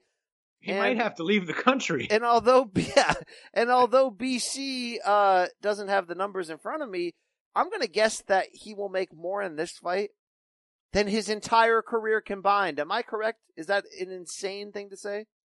I don't. I mean, he had to be making close to a million dollar He didn't make much paydays. for the Ward fights. He didn't make much at all. It was Ward who made the big money. It's true, but I mean, even in the in in all those years of headlining HBO cards, Yeah, you're probably I think he was one and a making half. like you know low, like basically a million per, something like that. Uh, and I don't know. They All right, weren't but the necessarily. point- they're not necessarily reported because they're not in Nevada, but But you get Um, the point. The point is yeah. that like like this is a this is an insane lottery ticket for him, and and he earned it by going through Yarde and, and doing that. And maybe you know I have that fear, Rafe. I have that fear that things go bad. It's like you know I, I don't I don't need to get knocked out, or I don't need to to you know. And I hope that wouldn't be the case. I hope I'm not projecting something negative on this fight before it happens. But I think it would probably be asking too much of him as a person to just say, you know what, balls to the wall, I'm going to knock this dude out. So hopefully there's a middle ground where it can be both entertaining and Sergey could have a chance to win. yeah, I, I I think that Kovalev, even if he doesn't go balls to the wall, he is not a he's not that good of a defense first fighter to to to just cruise 12 rounds with Canelo. I think he he could come in and fight his normal fight and it may it may or may not work out for him. I think it only works out for him if it turns out that Canelo completely misjudged and bit off way more than he can chew. Like if it is if, if, if that's how Kovalev wins this fight not doing anything different. Um, but I don't, I, you know, even if he wanted to come in and just cruise and, and walk away with all that, with, with a giant pile of money, I don't think it, I don't think you're in for an easy night with Canelo if, Cane- if Canelo can get to you. I mean, Chavez made it through, Chavez Jr. made it through 12 rounds, but he got the living crap beat out of him. And it's just another testament to that insane chin of his. Um, I, you know, I think I could look. It will. It may not be a classic. Canelo could come in and prove, almost in a way that doesn't help him. That will make the the people who cannot stand Canelo point and say, "See, I told you so." That if Canelo comes in and walks through Kovalev, it almost turns into, "Oh yeah, he was just picking off this old guy. Like he, oh washed, he was washed." Um, and that's not. I mean, I don't think that's not how I look at this fight. This is a really dangerous, suspenseful fight that could has a lot of different outcomes possible to it. Rafe, what's more likely to happen? That Canelo underestimated the leap to 175 and the power that Kovalev's coming back with in a sense that it alters his boldness. And then we actually have an interesting chess match where he turns into the boxer and Kovalev's the the hard, you know, jabber counterpuncher guy who could make him pay if Canelo gets too aggressive. Or the flip side where Kovalev potentially underestimates just how much the speed and technique difference will be. Where I'm not saying that it looks like Manny against Oscar, but Canelo can do whatever he wants, whenever he wants, and suddenly Kovalev's face is getting red quickly. Yeah, uh, I think that it is. Well, I don't. I think it. I I am hopeful and and expect it to be a closer fight than either of those outcomes. I think that the the more likely of those two paths is Canelo turns out to be every bit ready for this. The size is not an issue to him. His hand speed and upper body movement. He slipped. He basically slips the first round. He's slipping jabs and countering over the top with rights, and we're like, okay, this, you know, never mind. This ain't, this ain't, you know, this ain't Birdo. Um, and, and it and it plays out that way. I could see that. I I I do think it it has a better chance of being, you know, a, a more competitive fight than that. But I, I see that happening more than the, oh, n- Canelo, you effed up. You, you, Yeah. you bit off way more than you. Let me ask you one, Brian. Well, you were saying slipping jabs, and you got me thinking. Somebody slipped me a, a Jimmy. Somebody, uh, somebody, uh, it was the meat of Mexico. No one owns it. Let me slip you this, Jimmy, Brian. Um, what do you, what do you make of the layoff factor. Is it is it good for Kovalev? Is it bad for Kovalev? Now there are a lot of folks out there saying, "Hey, you know, this he, all the pro the problems that Kovalev had over his career, perhaps getting a little bit out of shape, not taking his conditioning as seriously between fights, and then having to spend camp getting into shape."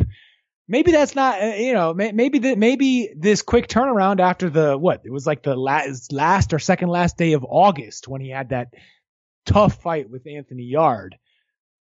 Is it that the quick turnaround, just a little over two months to have this fight is, is going to be good for him because he's never, he never had time to get out of shape or the guy's 36, Brian.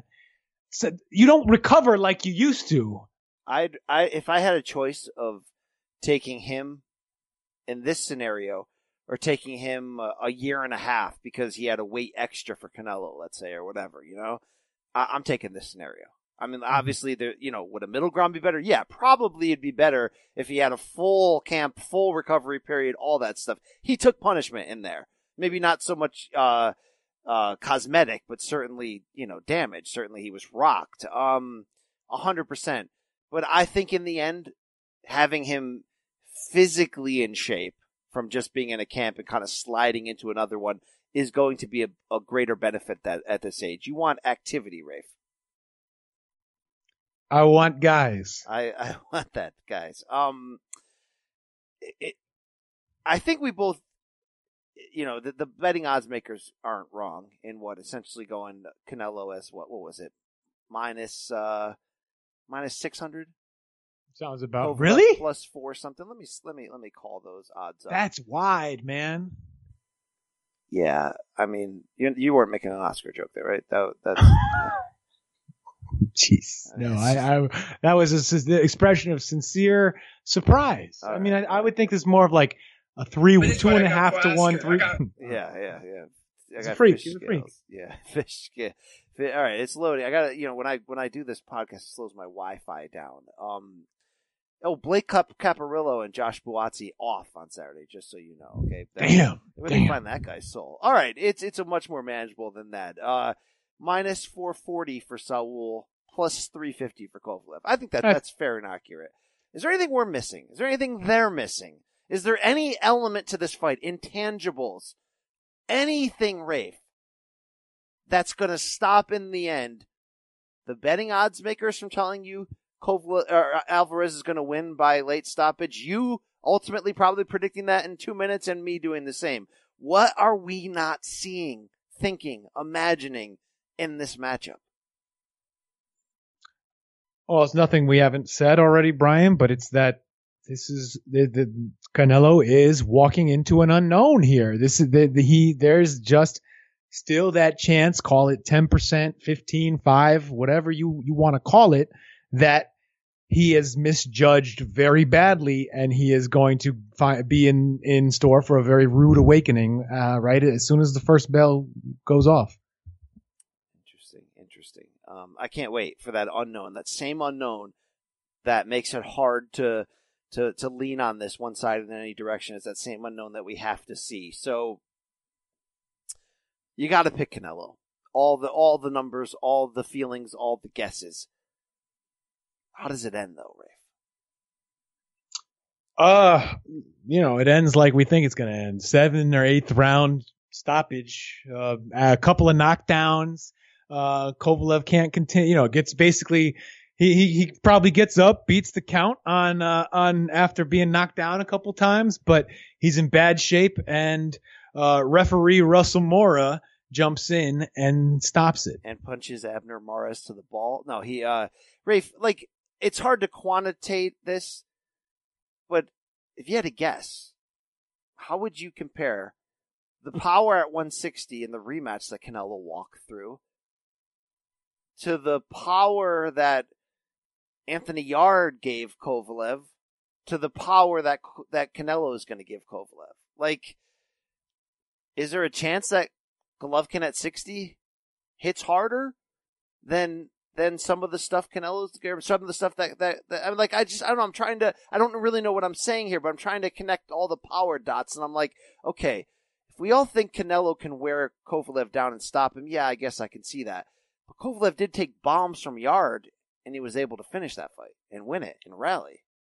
Yeah, it was really just one difficult, two two tough rounds against Yarde. A very tough. He was almost out. He was out on his feet essentially in one of those rounds. But does the precision and potential speed of what Canelo's doing amplify the danger? I don't know. I guess how I predict the the method in which Canelo wins has to come down to how tough.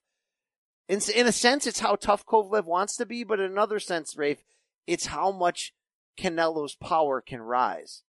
I mean, is he going to walk in there and have middleweight power against a light heavyweight, or is he just, you know, one of the best of this era where that won't really matter because Well- he's going to be quick, he's going to be on the money. Brian, here's the thing. Uh, for all of, I mean, Sergey Kovalev is was has been a one of the very very best fighters of this generation. Period. And you know, uh, other than losing to Andre Ward, he nobody has really, you know, uh, that that prime run was was formidable, formidable stuff. Um, but there were there have been rumors about it eh, going way back, you know, to his amateur days. The Russians, then the Ukrainians, they, they they say it. He's known for not having a great chin, and you think about it, the times that he's been touched, he's been hurt. You know, Jean Pascal shook him up a little bit with some counter punches, even though he was in the middle of getting sent to hell. Andre Ward wasn't a puncher at any weight. Still had him hurt bad with that right hand before the nut shots that ended the second fight. Um, took one good shot from Alvarez to basically be done. You know, he beat the count. He doesn't. That's the other thing. He can get. He can be hurt, and he doesn't know how to how to survive when he is hurt. Right. I mean, every time we've seen Kovalev hurt, the legs go. He's flopping around. He's still trying to punch. He doesn't hold. He doesn't. That is the th- I, I- look of, of all the things that he could have been working on with Buddy McGirt over the last couple of fights, the last year or so they've been working on working together. That's the biggest thing. I hope that that McGirt managed to add to Kovalev's game, which is just strategy. So an idea of how to to survive once you're hurt.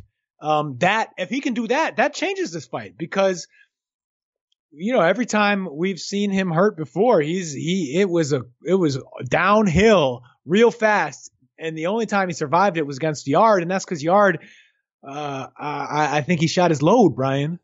We'll make him shoot his load. So he shot his load, and now he's getting pummeled. Uh, I think you're right. Look, if you're, you know, we've we've got betting fans on this show, um, listeners. It's legal. Eric Raskin can jump on his apps in the in the state of New Jersey and bet. You can probably hear his take on some Showtime boxing podcast out there, but um, you got to go Canelo by stoppage, Rafe. He's a finisher. I, yeah. That's it. That's the end of it. That's the end of the discussion. Are you ready, Rafe, to wrap up the rest of this weekend? I'm just blown away by how many people are putting boxing cards against this. Are you ready? Yeah. Do you care about finding out if you care? I do care. I do care. All right. All right. Thank you for your stamina this show. Thank you. I'll get you a TUE afterward. Whoa. I'm about to have an IUD All if you don't let I'm me go to the bathroom, I'm Brian. pausing- This is gross. I'm pausing it right now. All right. All right. We're back from the bathroom here, Rafe. Let's do it Did now. I did I say IUD? I meant a UTI. By That's, the way, that's just that's just gross. All right. I mean it's uh, impossible for me to be fitted with an IUD. I'll give you the exempt, exemption, okay? 18 days after the fact. Don't worry about it. But you want to put anything in your shoulder, not happening. Rafe, uh, Friday night in Las Vegas, Mayweather Promotions has a ShoBox card. All right. Are you ready for this? Main event, Xavier Martinez versus Jessie Cris Rosales, 10 rounds, junior lightweights. I know. No, I, I care about my man Roly, who's on this card. Who's Roly? Isn't Rolando Romero on this card? Uh, no. All right, never mind. No, no. Uh, co-main event though is Richardson Hitchens, that good-looking New York prospect against Kevin Johnson, 10 rounds welterweights. Uh, where's this? Where's the card at Oh, again? Rolando Romero is a lightweight. Yeah. Yeah, he's facing Juan Carlos Cordonias. Yeah, my man. That, that, like like like Floyd says, let Ryan Garcia beat my man Rolly. Yes, you're right. The proof is in the pudding. All right. Uh, Saturday, Rafe, ESPN has a card, a good one too, in Carson, California, your old backyard, but it's going up against Canelo Kovalev, and it's a title bout main event. Miguel Berchelt is going to defend his WBC 130 title against Jason Sosa. This will be fun business, Rafe. Yeah, shoot, it's a, it's a decent enough fight. I'd like to see Berchelt be a little more ambitious, but hopefully we get that in 2020. I love me some Miguel El Alacran I would love Scorpion to see him against Loma. Can I would like to see that. Yes. I mean, I think I, I obviously favor Loma for a lot of reasons that make sense, but I, man, that guy is, is big at 130. He's athletic. He boxes better than he's given credit for because of the way he puts it on people. But he, he, he's, he's, I like that man. Uh, the Russian, I think, is is more to my liking. Uh, co- co-main ev- event is a title bout. Jerwin Ancajas will defend oh, come his. on. What? Jerwin Ancajas. Well, Is he Filipino? Yes. He will defend his Pinoy IB- na Pinoy. he will defend his IBF junior bantamweight title against Jonathan Rodriguez. Of course I care. Ibang level yung Pinoy. Grabe, pare. Uh, also on this card, Rafe, remember Alex Saucedo? Good action. Yeah, fighter? he's fighting Rod Rod Salka. Salka. How did we? How did we, as a boxing fan community, not apply the same amount of outrage to the old uh, Salka at 140 versus Danny Garcia days? eight rounds junior welterweights. Um, even with Rod Salka's MAGA uh, brick wall trunks, which were just ridiculous, I still have a soft soft spot for him in my heart because I watched uh, I watched an assault, brother. I mean, I watched a man get killed in the ring close up with that left hook from hell. Wow. I thought you were going to say that you you watched that epic epic battle with Monty Meza Clay on. Dude, that was a good ass fight. What was that? That was for the WBC FECARBOX title. What channel was that on? I don't know. It's I think probably Steve on Kim like called it. what? Yeah, Steve Kim called that fight. It was like a Mike Tyson produ- promotions fight. It was Probably on one of those. It was on one of the the. It wasn't NBC Sportsnet. It was like oh, one CBS of the other. Sports Network or something. I think it was. Isn't that what you work for? Well, no, not I do CBS Sports HQ, the twenty four seven streaming network. Rafe. All right. Oh, Anyway, yeah. Um, remember Rod's trainer in the Dan- DSG fight was uh Spatty. Bad for. I mean, you know these, these? Pittsburgh guys. Throwing the towel already. Uh, he threw it late. He did throw it late. All right, Rafe. Um, Saturday it's Canelo Kovalev, MGM Grand Vegas in the zone. Co-main event, our guy, Rye guy, Ryan Garcia will be back from impregnating half of California against Romero Duno, Duno, Duno. And this is the guy who wore the t-shirt the last fight, calling out Rye guy to get him to fight. 12 rounds lightweight. It's a little bit of a grudge match here. I don't know much about Romero Duno, the fighter, though. Do you? Only that I watched that fight he won on, in September, and he didn't look like he was going to beat Ryan Garcia. He's a Filipino, Rafe. He's 24 He years is, he old. is, he is. He's not bad. I mean, He I've watched. in I've watched a little. He- he's Yeah. basically your brother. I mean, this is like this is your guy, right? I I would like to favor the Pinoy in this one. It's more to my like. He's definitely more to my liking, but I don't. I think that uh, it's a safe enough fight. Is it step up? It's the right direction for Ryan Garcia, and uh, I believe he he's talking. Garcia's out here talking about after this. I want to fight former champs and champs only. We'll see about that. But hey, it's it's a good fight. They wanted it. They got it. Now show us something. and then I take advantage. And then when I shoot my shot, it, I shoot, you know, for the KO. Uh, unfortunately, he was not talking about boxing during that conversation. Rafe, also on this pay per view, well, it's the zone. They killed pay per view, but it's Bakhram Murtazaliev against Jorge Fortea, 12 rounds in a junior middleweight eliminator. I don't know, man. I don't know nothing about that. All right, we got a title bout. Seniesa Estrada will take on Marlen Esparza for the vacant WBA interim women's flyweight title. That's on TV. That's that's on the- the what's what's what's on the main card. When do I get to Blair That's the Flair? Tell of- me he is not. Tell me if you tell me Blair the Flair is not part of the main No, they- part they don't of really this. have a main card on DAZN, Rafe, and that title fight is for the vacant interim. He's fighting for the uh, interim this Friday, right? Who gives a shit about interim? I mean, the journalist Yeah, yeah, Marcos yeah. Viejas. Uh, Blair Cobbs, Blair the Flair will have a 10 round welterweight bout against Carlos Ortiz. Which Carlos Ortiz is that, Rafe? No, I thought the guy I saw was nobody, no, no, Car- Carlos Ortiz Cervantes, who is not looking like a Genesis- world beater of an opponent. He is 11 and 4, lost his last three. lost God! his, lost his last fight to a guy who was 3 and 9.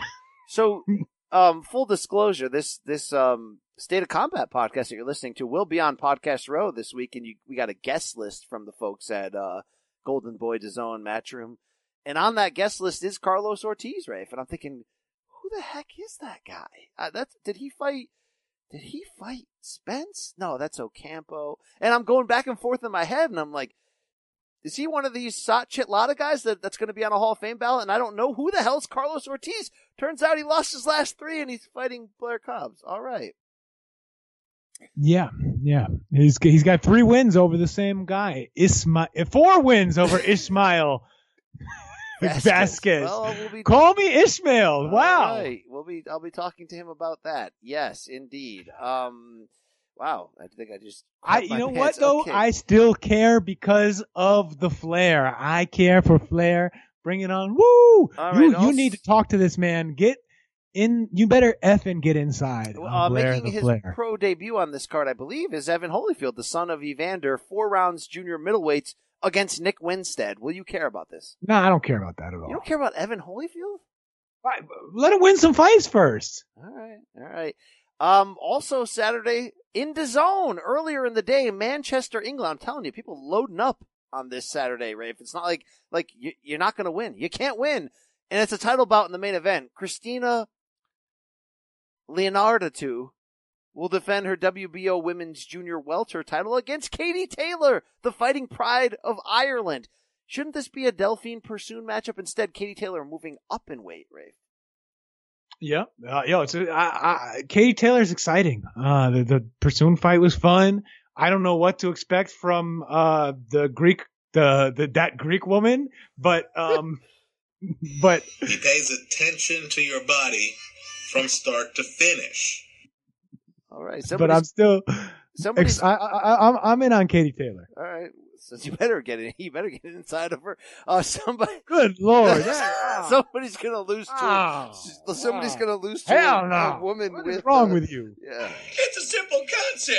Bitches and cigarettes. All right, Rick. Everybody's happy. I'm very happy. Uh, uh, million dollar Crolla, Anthony Rock and Rolla will take on Frank Urquiaga, ten rounds lightweights. No, It's a farewell fight for for rock and rolla. You gotta you gotta have a. I, I have a little. I care about that. I, the, the rock and rolla, serious top bloke. all right. What the hell is PBC doing? No, this is in Oxon Hill, Maryland, at the other MGM. What the hell's MGM doing? MGM's put on Canelo Kovalev, and at the same time on FS1, they're putting on a PBC on Fox card. Brian Castano, fresh off that uh that draw, right? Draw. With Erislandy Lara in Brooklyn against Wale Omotoso, ten rounds junior middleweights. Lucky boy uh, moving up here, Rafe. I, yeah, look, Castano should eat that man alive. This Yes. should be chum for Castano. Um, in the co-main, Javier Fortuna against Jesus Cuellar, ten rounds junior lightweights. I feel like they've fought already. I feel like I was there the first time. No, you're thinking of uh Cuellar sending Juanma to hell. No, I was there. The the the, hand, the bloody hand wraps of Juanma fell to my feet, and I almost collected them as a souvenir, thinking it was his last fight. And then I'm like, "What am I doing? I'm going to catch something, right?" His last fight doesn't happen until he has fought Gamboa, Yes, Brian. yes. However, however, I like this. This has a little bit of uh, sloppy Super Bowl written all over it. The Fortuna uh, Cuellar I'm in on older washed gentleman Yeah, fight. I, I actually care about that fight. Um, Cowboy Ryan Karl's back. A couple Gary Russell brothers will be on this card. Cowboy Ryan Karl is back. Who? Somebody beat him already by now, right? yeah, right? probably. He's fighting Bergman Aguilar, ten rounds welterweights. Nobody really cares, Rafe. Um, uh, yeah. In uh Germany, Leon Bunn, ten rounds light heavyweights against Enrico Kölling. You know that dude? Thought he. Yeah, Enrico Kölling is the guy that uh, Beterbiev Yes. won his vacant fecal belt off of. All right. Uh, then five days later, we're going to get that DAZN uh, WBSS final with Naoya Inoue and Nonito Donaire. Hopefully, we can talk about that next. Beterbiev got all up in that Kölling. Yes. Uh, we got all up in Canelo Kovalev, breaking it down from every possible angle. Please continue follow our podcast, pay it forward. Big time interview shows this week, Thursday and Friday. You will not want to miss the Todd Grishams, the Chris Mannixes, the Sergio Moras of the world, top young fighters, Blair Cobbs, Ryan Garcia, veterans, legends. Talk to Buddy McGirt, Kathy Duva, the big names that'll be in Vegas. Oscar, B Hop, we'll get them on the show. And don't forget to check out the Instant Analysis Pod Saturday night between Bugs and BC after the fights, most likely Sunday morning, depending on where you live. All right, Rafe, um, that's it, brother. I'm excited. We both got Canelo by stoppage, but plenty of intrigue in this. Don't miss this fight on the zone when Canelo and Kovalev square off for that 175 belt. Rafe, where are you going to watch the fight from? Your damn living room at 8 Mile? I was thinking in my basement in my underwear like a real loser. Let's face it, we all have problems, right? I don't know why that's so funny, Rich, right? He's, he's right. We all, we, you know, we all have problems. You know, I'm, I'm not a Boy Scout, Brian. That is true. Um, are you ready though? Are you ready for this fight? I was born, Brian. We good friends. You love my daddy. Yeah, you never met my daddy. Let's get it on. Yeah. Let's get this fight on. Yes, Canelo Kovalev, baby. And um, follow us at State of Combat. Follow him at Rafe Books, by the way. Okay, check out his work at the Athletic, and um, that's it. That's it. That's the whole show. Two words, Rafe. We out.